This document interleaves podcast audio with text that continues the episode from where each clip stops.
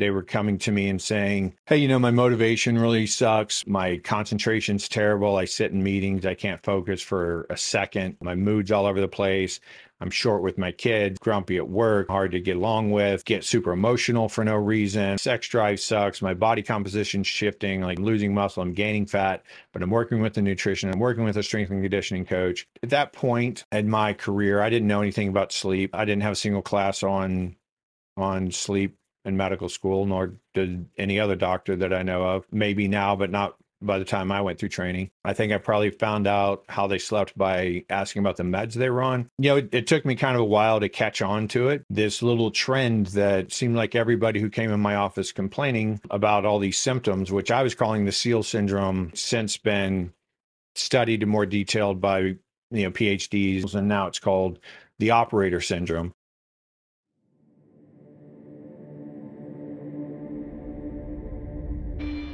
Welcome to After Hours with Dr. Sigoloff, where he can share ideas and thoughts with you. He gets to the heart of the issue so that you can find the truth. The views and opinions expressed are his and do not represent the U.S. Army, DoD, nor the U.S. government. Dr. Sigoloff was either off duty or on approved leave, and Dr. Sigoloff was not in uniform at the time of recording. Now, to Dr. Sigoloff. All right, well, thank you for joining me again. Today we have a very special guest, and I'll introduce him in just a moment. But we have, I want to thank all of our Patreon supporters. We have Shell Pace at the $50 level, Sam and Angela Shelke at the $20.20. The, we have the Plandemic Reprimando, which is $17.76 a month with Ty, Charles, Tinfoil, Stanley, Dr. Anna, Frank. The the ten dollar level of with Kevin Alanos. We have the refined not burned five dollar giving level with Linda, Emmy, Joe, Pat and Bev, PJ, Rebecca, Marcus, Elizabeth, Dawn, Jennifer.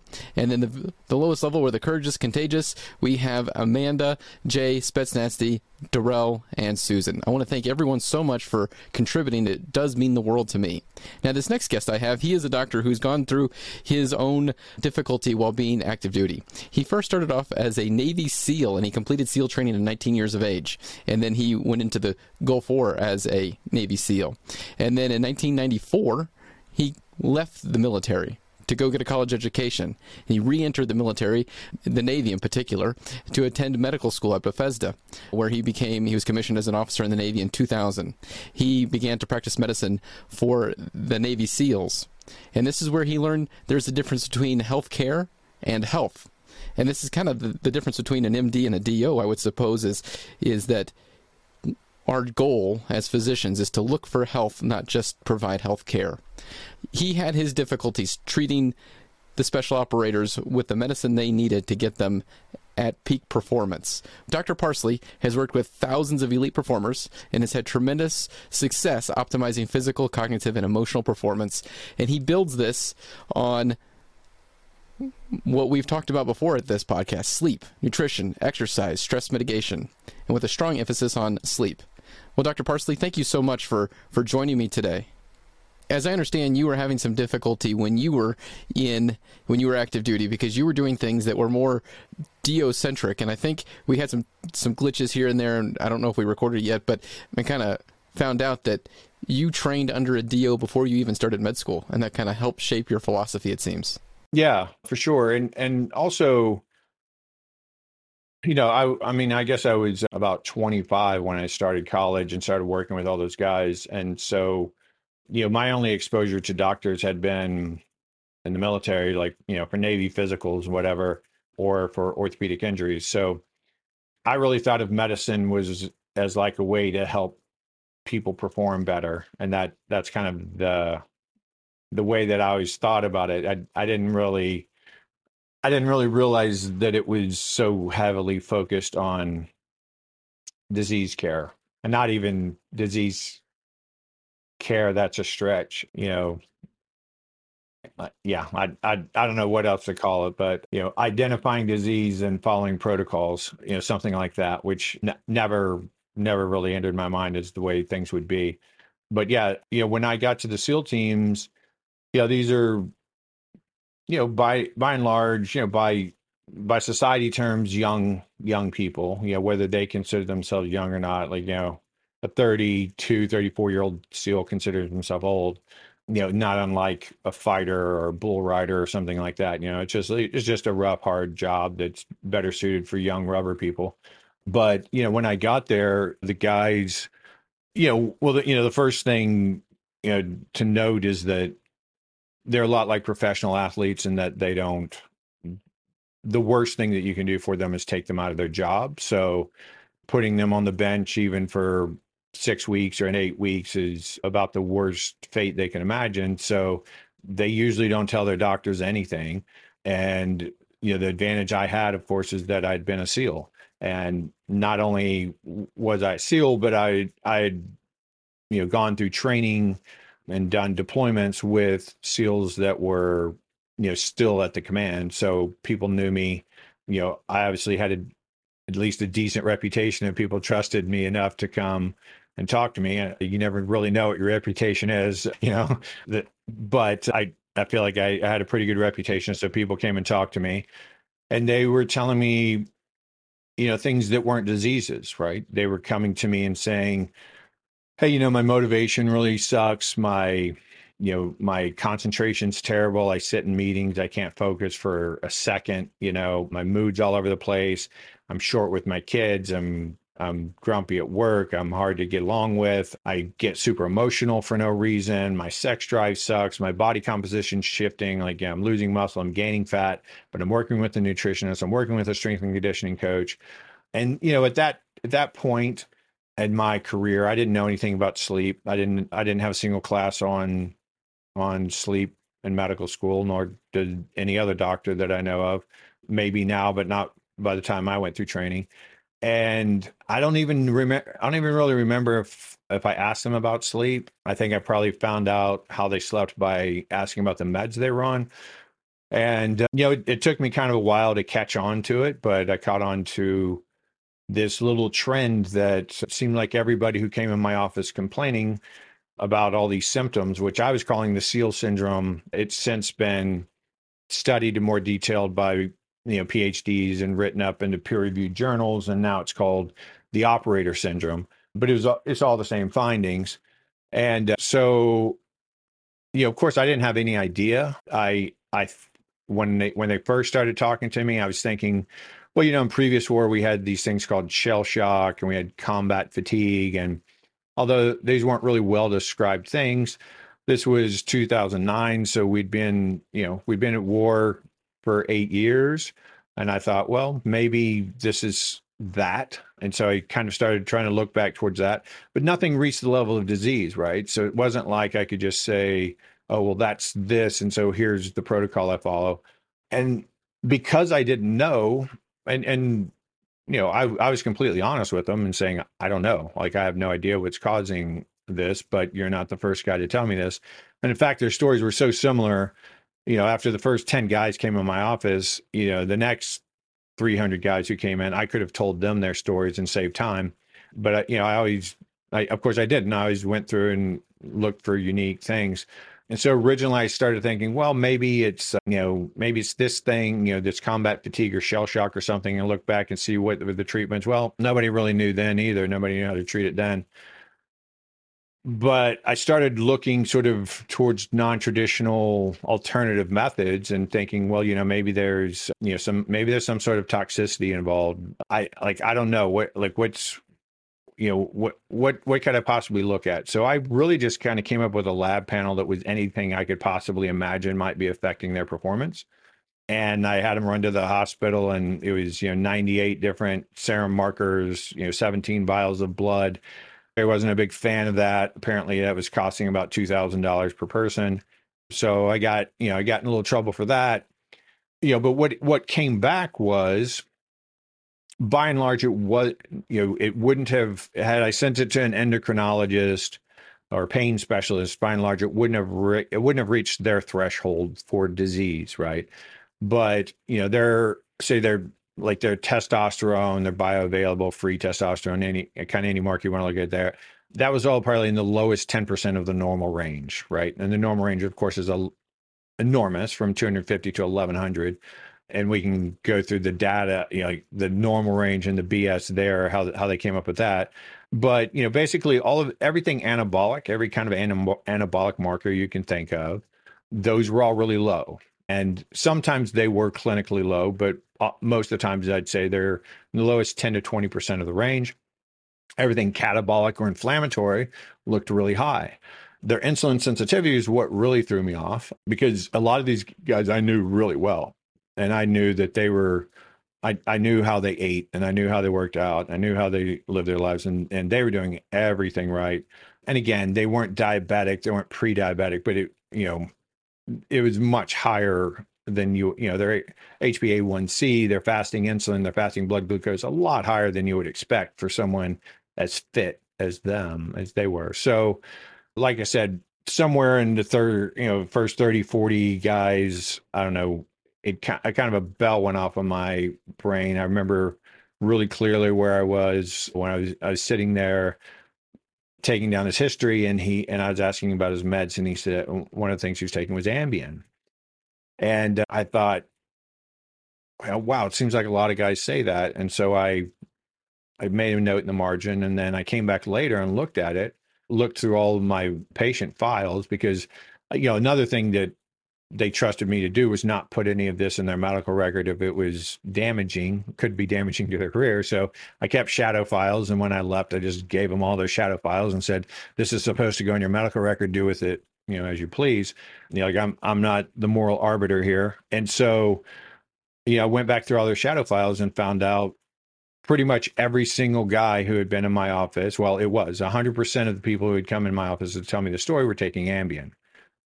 So I thought, wow, maybe there's something there. Like I don't, and and I don't know. Like it, it wasn't obvious to me that there was something there, but it just seemed like a hell of a coincidence.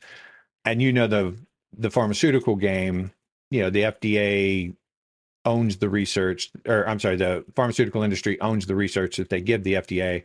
They cherry pick, they give the FDA what they want. They don't have to give the FDA everything. They just give them the most salient data and but then if they ever get sued, then they have to cough up all the research, right?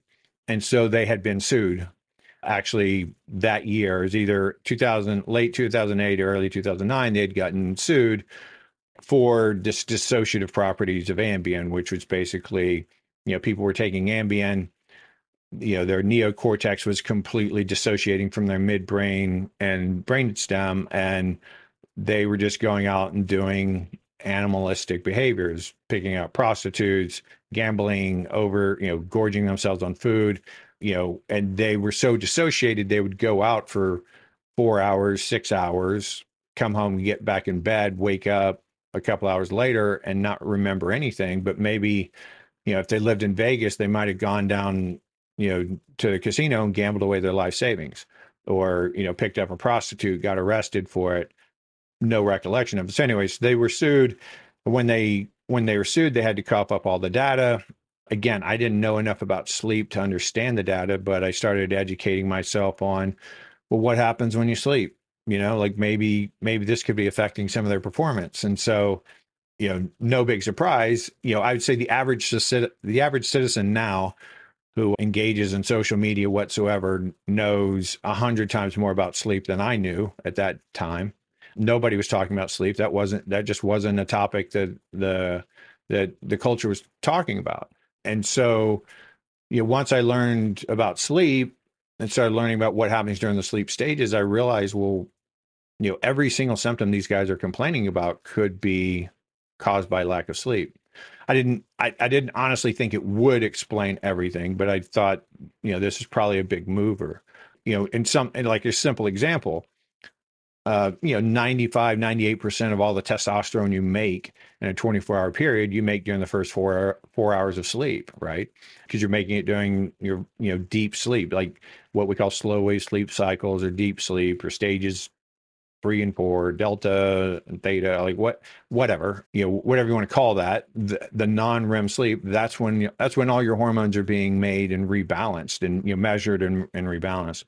And so I was like, well, maybe I can get their hormones up with that. Maybe if their hormones feel better, you know, if maybe if their anabolic hormones go up, they'll feel better and they perform better and blah, blah, blah. And so I started heading down that way. But before, like, I think to your the question we started with, you know, I, I started I started thinking initially, I was thinking, well, maybe this is adrenal fatigue or something. So I was giving, you know, I was giving them supplements. I was giving them Myers cocktails. I got in trouble for that because apparently giving vitamin IVs is beyond the scope of an MD, so I wasn't allowed to do that. You know, I, I wasn't allowed to I wasn't allowed to prescribe supplements, and I I was like, well, I'm not prescribing them. I'm just telling them to go buy them. So it's a recommendation or whatever. Got, you know, got in trouble for that. And, you know, I was trying to use like adaptogens. And uh, so anyway, I, I finally, you know, hit upon this sleep thing. And then when I read, when I knew enough about sleep, and then I read the research about what Ambien does to sleep and what alcohol does to sleep, and most of these guys were, you know, having a few drinks every night and taking, you know, usually overdosing on Ambien. Just the mentality of a SEAL, you know, if one's good, two's better, three's probably great. So, you know, they're taking way more than they should. They're usually having a few cocktails with this. And, you know, it turns out that you know Ambien and you know any of the Z drugs they they destroy about 80% of REM sleep and about 20% of deep sleep. Alcohol destroys about 80% of deep sleep and 20% of REM sleep. So when I sent these guys to get their sleep studies, they every single one of them came back 99% stage 2 sleep. So you know, according to a sleep study, they weren't getting any deep sleep or any REM sleep. So how they were surviving, I don't even know but then I said, well, hey, you know, let's get them off of Ambien and see what happens. you know, and so I that's what I did, and I gave them a little bit of daytime support stuff, but all you know, all over all over the counter supplement things that they could do to kind of you know inhibit aromatization of testosterone and you know so I had them like on DHEA supplements and then zinc to prevent or you know aromatization, pregnenolone to kind of give a cortisol pathway, you know, and just, you know, basic, very basic stuff. And uh, once they all got off of sleep drugs, which 100% of them did, you know, I, and, and, of course, when they, when I had to get them off of sleep, I had to come up with a supplement stack to get them off of the sleep drugs because I couldn't just say, you know, can't just like they're taking Ambien because they can't sleep. So I can't just say quit taking Ambien. So I, I came up with the stack and, you know, they helped me. They're very helpful because they're great they're great uh, patients, and they would come in and report to me every day, and we kind of figured out the right dosage of the right supplements, and you know we got we got all of them you know all of them got off of you know the sleep drugs and and you know that in the combination with the daytime support stuff they were you know they were going from the lowest 10 percentile of the normal testosterone range to the top 10%. You know, I, I, had a few guys go super physiologic for reasons I don't understand. I guess they were just outliers, not hugely super physiologic, but, you know, maybe 100 points out. And, uh, you know, that that led to me, you know, beating the sleep drum and trying to convince the leadership that sleep was a problem and that it was affecting their performance. And then, of course, you know, I I learned more and more over the years and realize, well, yeah, that that can be affecting their mood and their emotionality and their cognition and their memory and their problem solving skills and short-term memory, working memory, you know, all of that stuff. And uh, yeah, like like yourself, you know, I got my privileges suspended and investigated many times. You know, I I was told point blank to quit doing it, to quit practicing outside of my scope and to just do sick call medicine and I just nodded politely and said yes sir and went and did what i was going to do. So you know it, it it's the only thing that made sense to me. I mean if if you given the option of satisfying the leadership or taking care of the guys that i'm in charge of taking care of you know my brothers, the community that saved my life you know that's a no-brainer for me. So i just said well i'm gonna keep doing it and if they I didn't think they'd throw me in jail, but I, you know, I thought they might figure out a way to throw me out of the military. But they they didn't, other than you know, just sort of making to where I wasn't going to advance anymore. You know, but I, I, I wouldn't have needed to to stay in. But I, I and then I just figured after all that hoorah, it would have, you know, I could do a lot more for the guys outside than I could inside. And so I, you know, I got out at the end of that term or at the end of that payback period from from going to military's medical school. And uh, I just got out and started my own practice and, you know, started seeing these guys on the side. And, you know, ironically, a few years later, SOCOM hires me to come in and lecture all of their healthcare providers about all the stuff that I was doing. You know? Wow. And so, yeah, that that that's the Reader's Digest version of, of that five years of my life. So, what are the, some of the lab improvements that you you saw with your patients back then, just by getting them off the Ambien, changing their sleep, and giving some, you know, nutraceuticals and supplements? Yeah, I well, I tell you, every everything normalized. Like I, I can't think of anything. Now, I wouldn't say everything optimized, but everything normalized. You know, because the the piece of the puzzle that I didn't figure out until two years before I got out was was the traumatic brain injury. Right? They're they're so you know they they're they've all and I, I can put myself in this category. Like we've all received you know thousands thousands of blast concussions right so it's different it's it's a it's a different type of concussion it causes a shear force so you know basically you can just picture a blast wave going through going through the brain or going through the skull and through the brain like any blast like i mean it's air compression, right? So everything that's a different density moves at a different rate. And so when that happens, everything shears. So the dura shears off the vessels, which shears off the white matter, which shears from the gray matter, which shears from the you know vesicular linings, and you know, and so at, at every interface, you know, you can see beta amyloid plaques now. We, like we've seen all this in autopsies and all this now. So the TBI was a component because you know, traumatic brain injury not only causes inflammation to the brain and dysfunction of, you know, what we think of as cognitive issues, but you know, your your brain is the regulator of all your hormones, right? It's it's really, I mean, it's it's the conductor of the whole show, right? So it's affecting everything, and so, you know, I saw I, but uh, you know, I saw drastic improvements in everybody. I just didn't probably get to optimal with everyone, but you know, I, you know higher higher to, you know higher higher total testosterone higher free testosterone. You know i was you know i at that point in my career i think i had I think i was having a really hard time figuring out how to lower sex hormone binding globulin. That that doesn't correct automatically you know that's something that takes that takes time. But you know lowering their estradiol and they, they had the estradiol levels of 30 year old women almost. I mean you know they had which raises sex hormone binding globulin which you know reduces the free percentage of testosterone.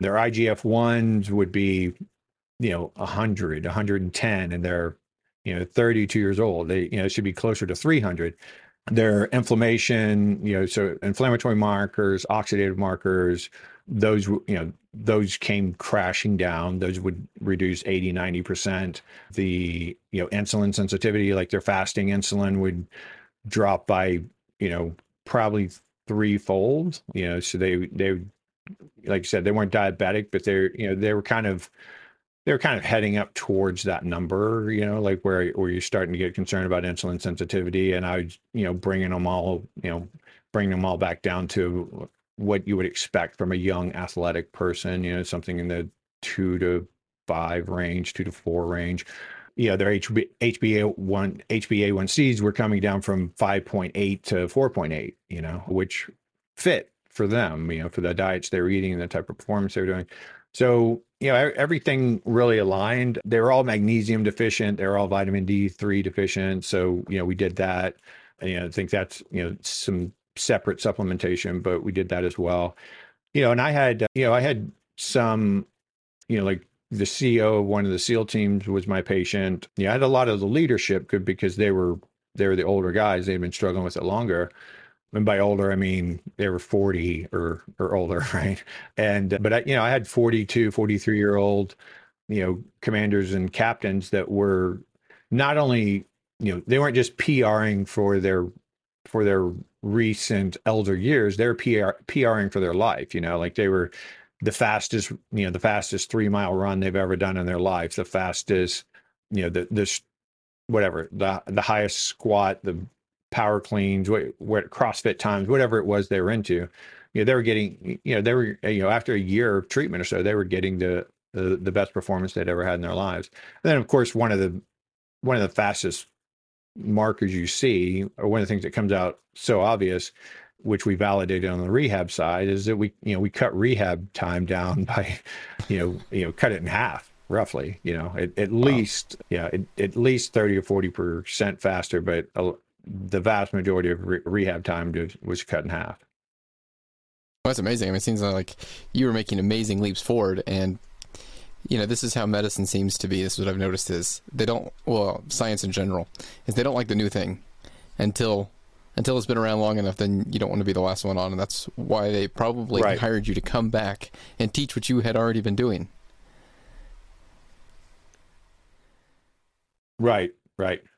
Well, and now it's now I think it's uh, you know a lot of it's caught on. I, in fact, I remember I, I just so happened on a on a flight to be sitting next to a an an MD PhD professor who I mean she was at a big school, one of the Ivy League institutions, or at least one of the the elite upper you know blue chip ones, and uh, and she taught medical ethics, and and I told her kind of about some of the trouble that I'd been in, and the one thing that she harped on was, you know, one thing that she really focused on after uh, after all I told her, the the thing that stood out to her was that I was giving guys Arimidex to, you know, to lower their estradiol levels, lower their sex hormone binding globulin, to increase their free percentage of testosterone, right?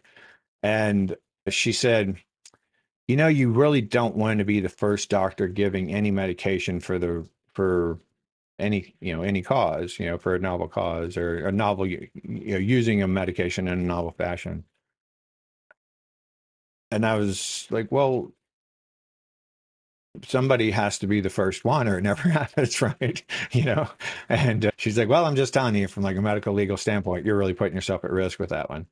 And i was like all right. And now yeah now that's common knowledge like you know everybody like strip mall doctors who do you know weekend hormone cor- courses and you know whatever open up little low T clinics or whatever they call them. You know, like you know those guys are doing it. Like everybody knows it now. Same thing with sleep. It's like when I I and I'm not exaggerating. And this it literally happened to me where I got laughed out of the office of the leadership when I was telling them that lack of sleep was lowering our guys' testosterone and growth hormone levels, and they just thought that was the most ridiculous thing they'd ever heard of in their life and that I needed to go back to medical school. And uh, I was like, all right, well, and then of course, you know, it, it caught on and now, you know, now, now the average, the average person who listens to a few health, health and wellness podcasts knows all that stuff that, and, and, you know, and the benefit that I did have, you know, there, there were, there were doctors out there in the world who knew this stuff. And because I you know, because I was a doctor for the West Coast SEALs and they had, you know, they had a, a pretty big media presence and sort of a quasi celebrity status, I could call up people and, you know, after I could read someone's book or hear them lecture or, you know, watch their TED talk or something, and I could just call them and say, Hey, I'm Kirk Parsley. I'm the, I'm the doctor for the West Coast SEAL teams. You know, I, I have found what you said really interesting, intriguing. I, I was wondering if I could consult with consult with you with my clients or maybe come train with you or whatever and every single person that i contacted every single one of them were falling over themselves to be helpful. They all like so i i i got to learn from some really top tier people really early and and i got to learn a lot. And so it, it kind of you know launched my my knowledge level something that probably would have taken me 10 years i learned in a couple of years. And I think that's one thing that's really important to understand for the listener, and the viewer, is that you don't have to go to a specific accredited course to to learn good information. You can learn it from podcasts. You can learn it from hearing it from a podcast and then go studying with that guy that did that lecture and learning straight from the source. And you can learn so much faster than having, you know, these And in fact that's yeah, I, I was gonna say. In fact, that that's the best way to do it. You know, because when when you look at things like, you know, what they started with, you know, they started with CAM, complementary and alternative medicine, and then were alternative medicine pathways, and then there was integrative, and then there was functional and integrative.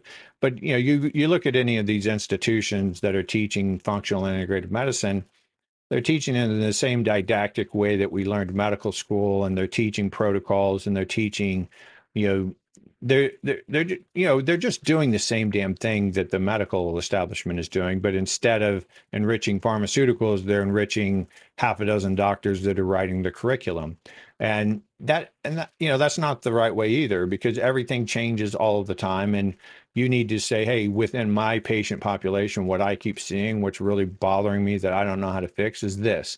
And i'm going to go learn everything i need to know about that and to where i can i can work with that. And then i'm going to do that with something else. I'm going to do that with something else. I'm going to do that with something else.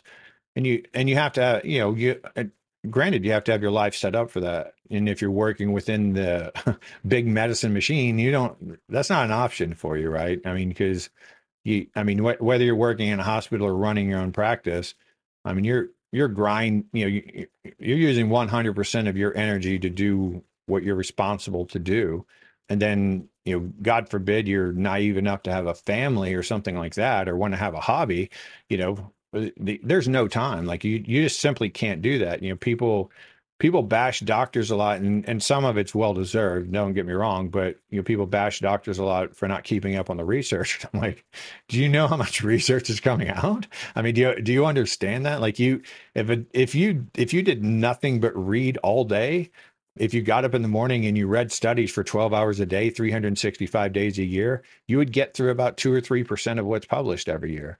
So you know that that's not a solution either. You can't just you can't just uh, read generally right? You have you you have to really just go down the rabbit hole and you have to have the skills to you know I, I don't i don't really think i was taught that well in medical school. I think i think those are skills i learned later. And and by and large i'll give a lot of credit to peter attia because i'm i'm you know i, I became friends with him you know probably just about a year or two after getting out of the Navy, and uh, you know, and, and he and I worked together on a lot of stuff, and uh, he and he really, I think he really taught me how to research a lot faster, you know, so that I can just throw away silly stuff and and you know dig in what's what, on what's important. But you know, the system just isn't the system just isn't well set up for you know what what we actually need doctors to do. It's not it's not realistic for them to keep up with it. And these continuing medical education courses, again,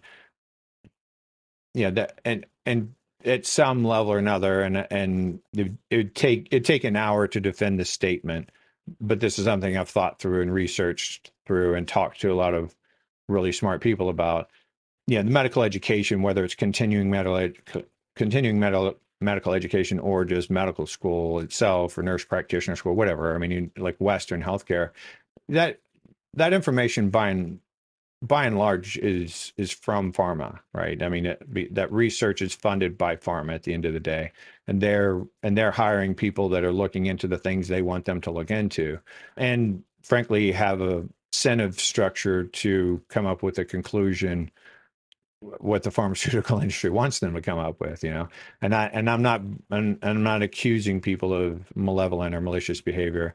I'm I'm just saying that it, it's it's human nature to gravitate towards what's rewarding to you, and I think I think there's a, a lot of that going on, and so the only way to do it is to educate yourself. And fortunately, you know, because of my background and when I started doing all of this, I it was early in the game, and you know there were there weren't that many health podcasts out there, and there weren't that many health influencers out there and I, you know, I became friends with a lot of them and got on, you know, podcast early and got on a lot of stages early and all that stuff. And with with that advent of all that, it's allowed me to do private consulting and my private consulting. I can spend, you know, I can spend 15 hours figuring out one lab value on one on one of my clients that I don't understand if I want to, right?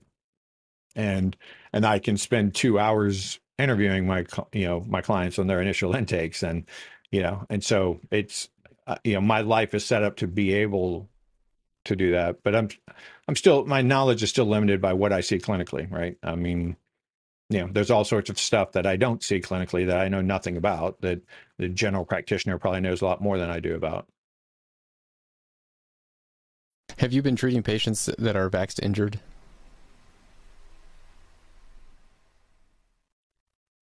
yes yeah quite a, quite a few unfortunately, my mother's one of them. I'm know, so my my mother had a stroke after the vaccine. Fortunately, you know, it wasn't it wasn't a huge stroke. It was in size, but I knew what to do to treat her. And we literally, you know, left the same day she got discharged from the hospital. We drove straight to a hyperbarics facility and we started her hyperbarics. And, you know, I, I've started her on sort of all the neurological enhancing peptides and, you know, we, we, we've done all of the treatments very well. And, you know, she has nearly she she doesn't have any sequelae that you or I would pick up on, but she has you know she has nearly nearly no no or residual symptoms from it. But yeah, I, have seen a lot. I've seen a lot of it, and uh, and we're gonna see a lot more.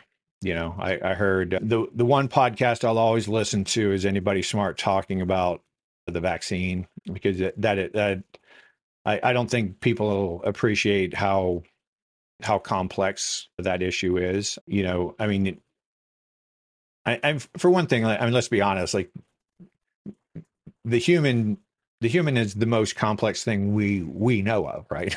And and and we are that and we have the ability to study ourselves but we're the most complex thing we we can imagine. And the body doesn't have systems right? Like it we break it into systems as a way to learn it but everything's everything's working simultaneously and everything impacts everything else. So everything is a part of everything else. So there are there are no there are no systems but if you want to call it systems you know then it's one complex system overlaid by another overlaid by another overlaid by another overlaid by another living within this environment which is complex system after complex system after complex system and there there's you know there there's no way that any any one person can really know anything, you know. And collectively, we probably understand about one percent, two percent of of human biology and physiology, but we we act like we know a lot more because we use big words and you know publish papers on them, whatever. But you know, there, you know, one thing I just heard Peter McCullough say, and and well. And I and I'd heard it earlier on Bret Weinstein's podcast, The Dark Horse. He he was talking about how you know the mRNA isn't even actually RNA because instead of where uridine would be, they put a uracil there to make it more stable, but we don't have an enzyme to break that down, so the mRNA doesn't break down. And any mRNA that stays in the cell long enough forms a plasmid, and the plasmid can be incorporated into the genome. And so, I mean, that's all por- the whole purpose of a plasmid. And the plasmid can go, can get in the nucleus and actually become part of your DNA. And if that happens, well, then you have a sequence of your DNA that's going, if expressed, epigenetically ex- expressed, then it's going to produce spike protein for the rest of your life. And the spike protein itself is toxic. So why they chose that, one can only guess, but seems like a very stupid idea. And so, yeah, that that spike protein is, is toxic, and if you're producing it forever, you know, even if it's intermittently forever, like who knows what it's going to do? I mean, it's, it's definitely going to attach to vascular endothelium. It's going to attach to all solid organs. So you're going to have liver problems and kidney problems and heart problems and immune problems because it's in your spleen and you know intravascular problems anywhere where it's you know binding to intravascularly to say like you know a capillary well that's going to block a red blood cell and you know, red blood cells obviously go single file through capillaries. So there's a spike protein bound in there. That's not getting through there. So now you're cutting off blood supply to what? Anything, right? And uh, well, if it happens in the brain, we call it a stroke. And if it happens in the heart, then it's a heart attack. But what about when it's happening in your bones, your muscles, your liver, your spleen, or your kidneys, or your lungs, or you know, whatever? I mean, it's still causing damage. And so I don't think I don't think we've I don't think we're in anywhere close to understanding the magnitude of of what's likely to come from this vaccine. And we and we do know that the more vaccines you get, the more likely this scenario is. I've heard I've heard some postulates or speculations that you know what what really saved a lot of people was the instability of the vaccine. And so, you know, when they're when they're like having vaccines done at a stadium or you know at a drive through or, or something those vaccines are probably getting so warm that they degraded and if they degraded then you know you didn't get nearly the same mRNA load or maybe you got no R, no mRNA mRNA load but you know with every successive vaccine booster you get, like you're more likely to get the full dose, right? As people get better at preserving it and all that stuff. So I I mean, I, I don't I don't even want to know where it's going to go, but I guess you know we're going to see. We'll, we'll I'll see what I see in my lifetime, but yeah, they're vaccinating children now who will be alive after I'm dead, hopefully, and uh, you know who knows? Can it be passed on genetically if it you know if it gets embedded into your DNA? I probably. I mean, I don't know. Yeah, and one thing you said about the degradation of this mRNA over time, which I think you're right, absolutely right, that it probably saved a lot of people from damaging substances being injected to them. But even siRNA or small interfering RNA is a thing in the body. And what it's designed to do is when a gene is expressed and it gets sent out of the nucleus and little bits get clipped off, those little bits that get clipped off go back into the nucleus and say, quit expressing this gene because we have enough of it available and that was never brought up in public. No one ever said, "Oh yeah, your RNA can, you know, epigenetic, epigenetically affect your genes and how they're expressed." Right, right.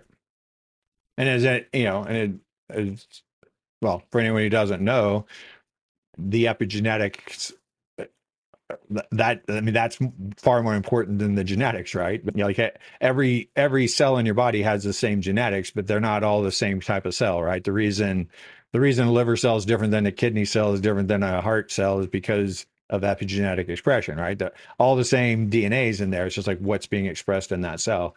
So you start changing that, you start changing yourself at a cellular level, and that's not likely to manifest itself until it's really like a really big deal, right? You've you've completely changed the function of, of a tissue, perhaps. And there's so many people that are not reporting their injuries, and I'm not exactly sure why. Yesterday, I spoke to a retired Marine general, and he he was unwilling to come on my podcast at this time. I pray that at some point he'll share his story, but he left because of his injury. And it's you know he was a warrior and he's not happy with, with what happened to him. He's very he was very upset with what happened to him. But I'm hoping that he'll come on here to help encourage those that refuse to get it, to give them strength. And I hope that he comes on to also encourage those that have been injured to speak out about their injuries so that we get justice here on this earth. Yeah. I mean, unfortunately, I mean, I, would say I, I I probably get a call at least one call a week, probably closer to two calls a week from some military member.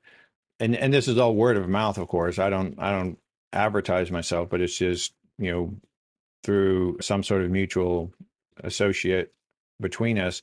You know, I get calls weekly from young guys who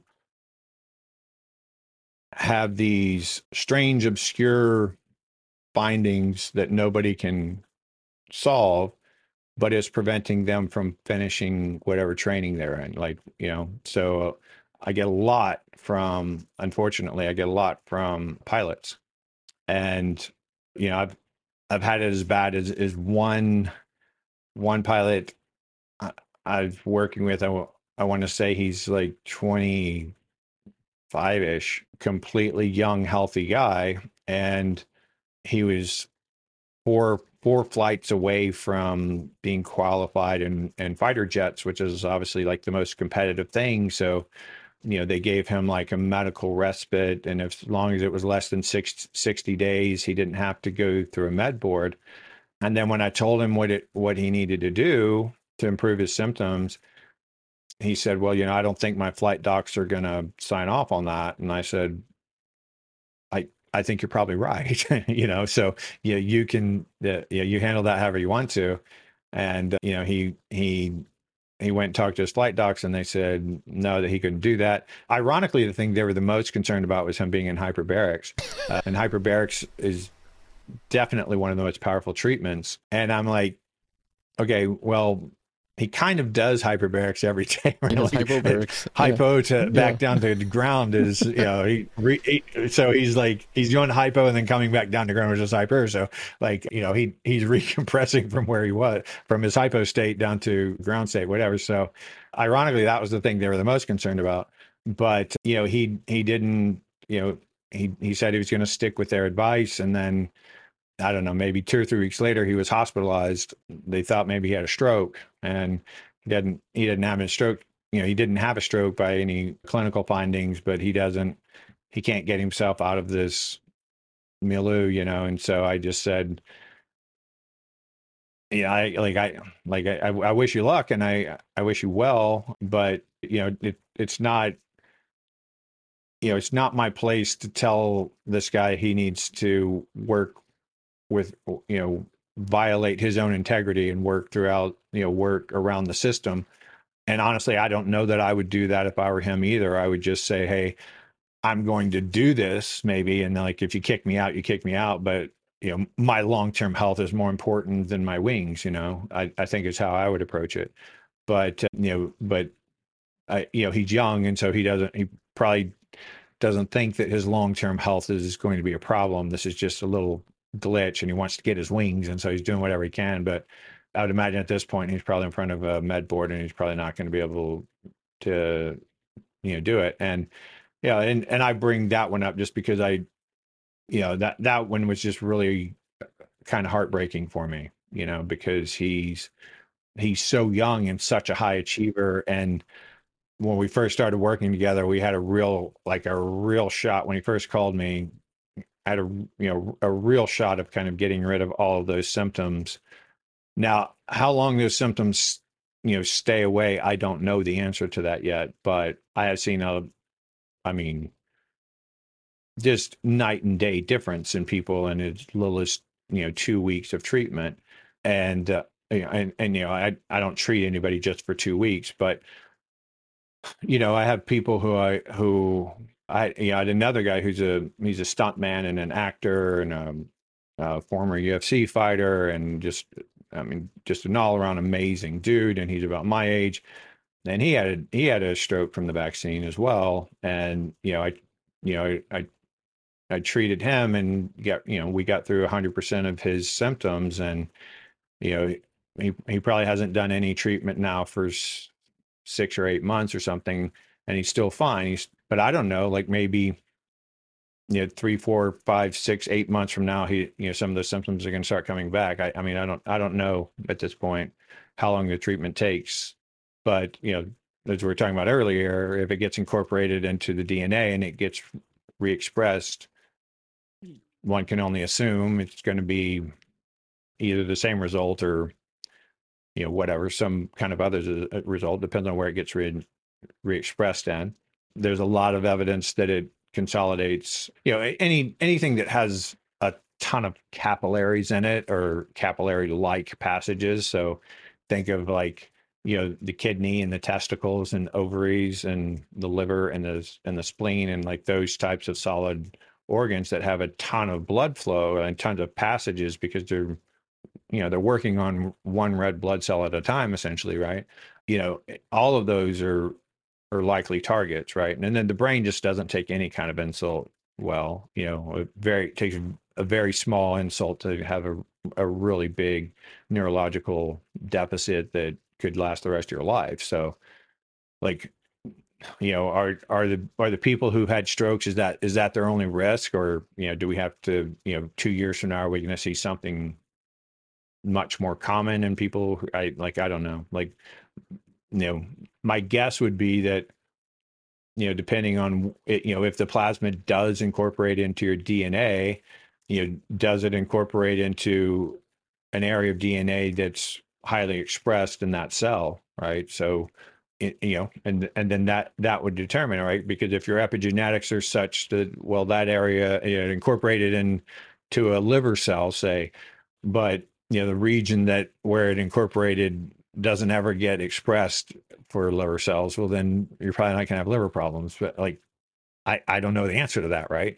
I don't know if there's if there's a routine place where it's where it's being embedded or if it's random or some i i don't i don't know enough about genetics to know that but i i do know that this is not even close to being done. Like we're, we're nowhere we're nowhere near the finish line on this. This is this is this is the beginning. Yeah, and with this being the beginning, and if people are are looking for good good doctors that have a good head on their shoulders, are, are you accepting patients? And is there a place where people can get a hold of you if you are accepting patients?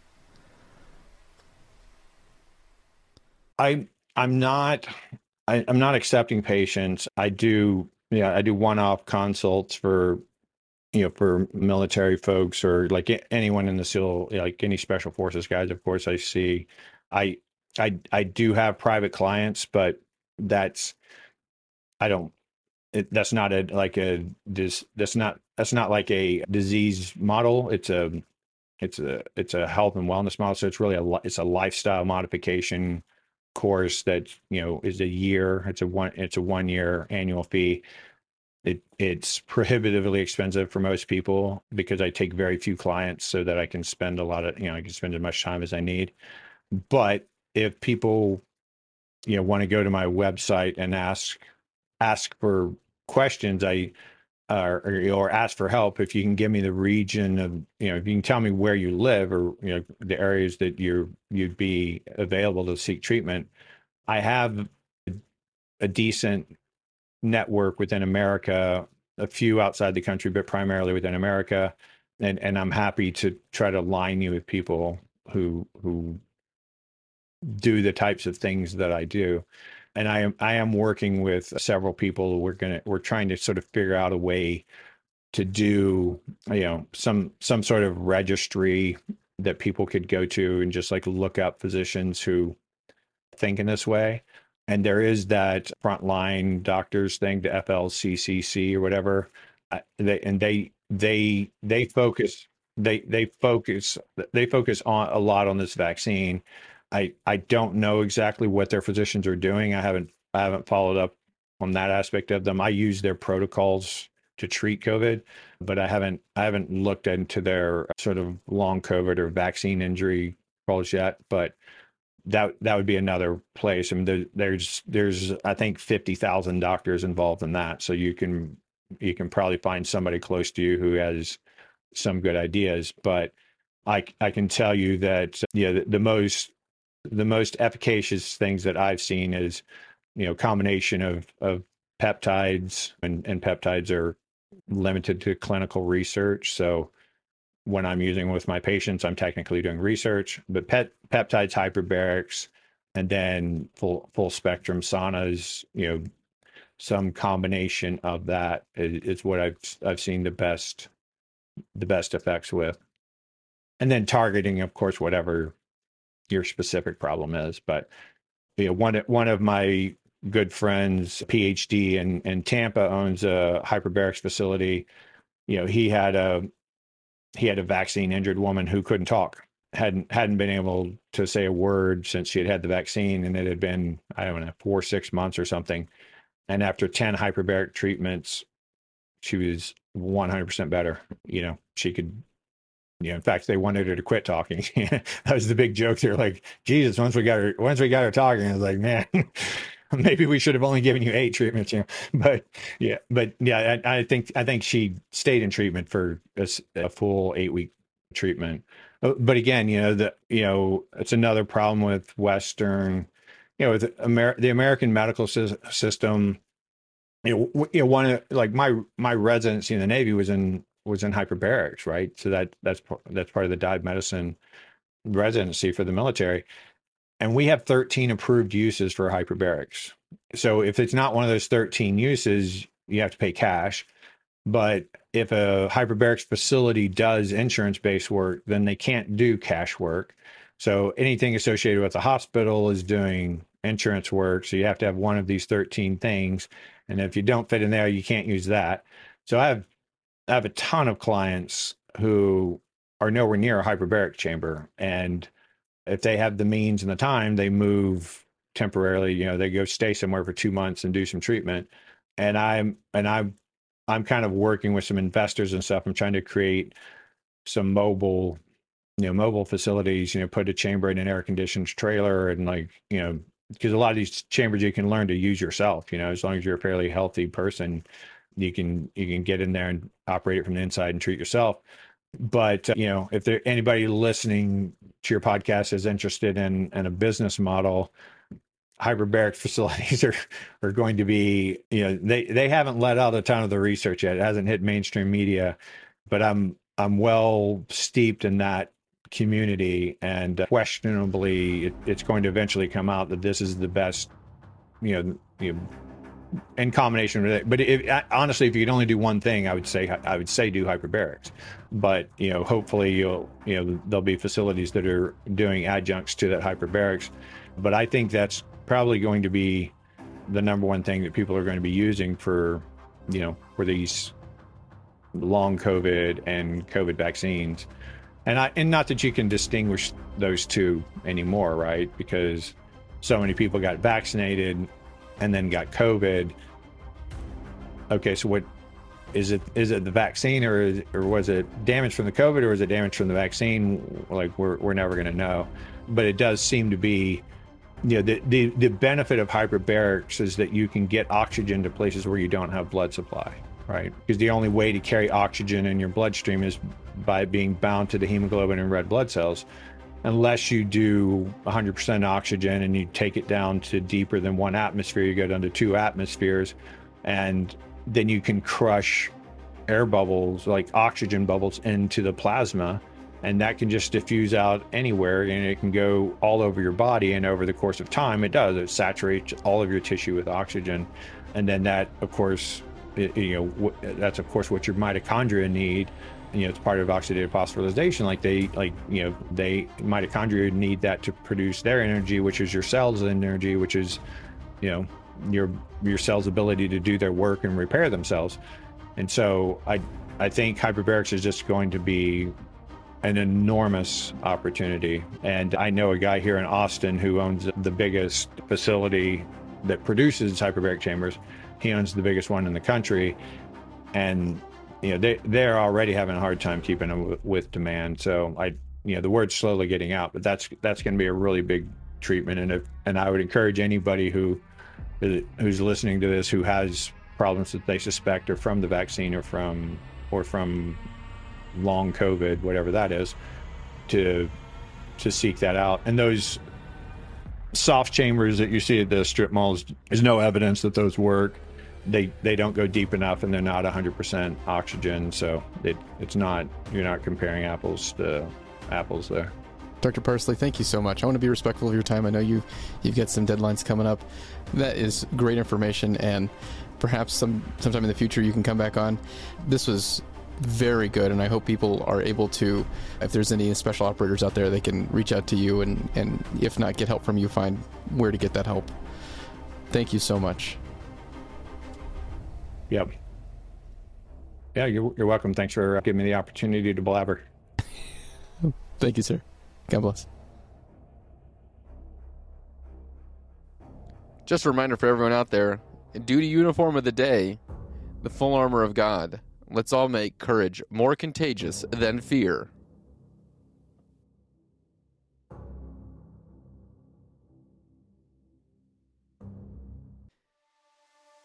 I recently got a new affiliate. It's Harvest Right Freeze Dryer. I've been using them since 2016. It's a great way to preserve food for long periods of time, up to 25 years if stored properly. Please take a look at it, use the link below. Thank you.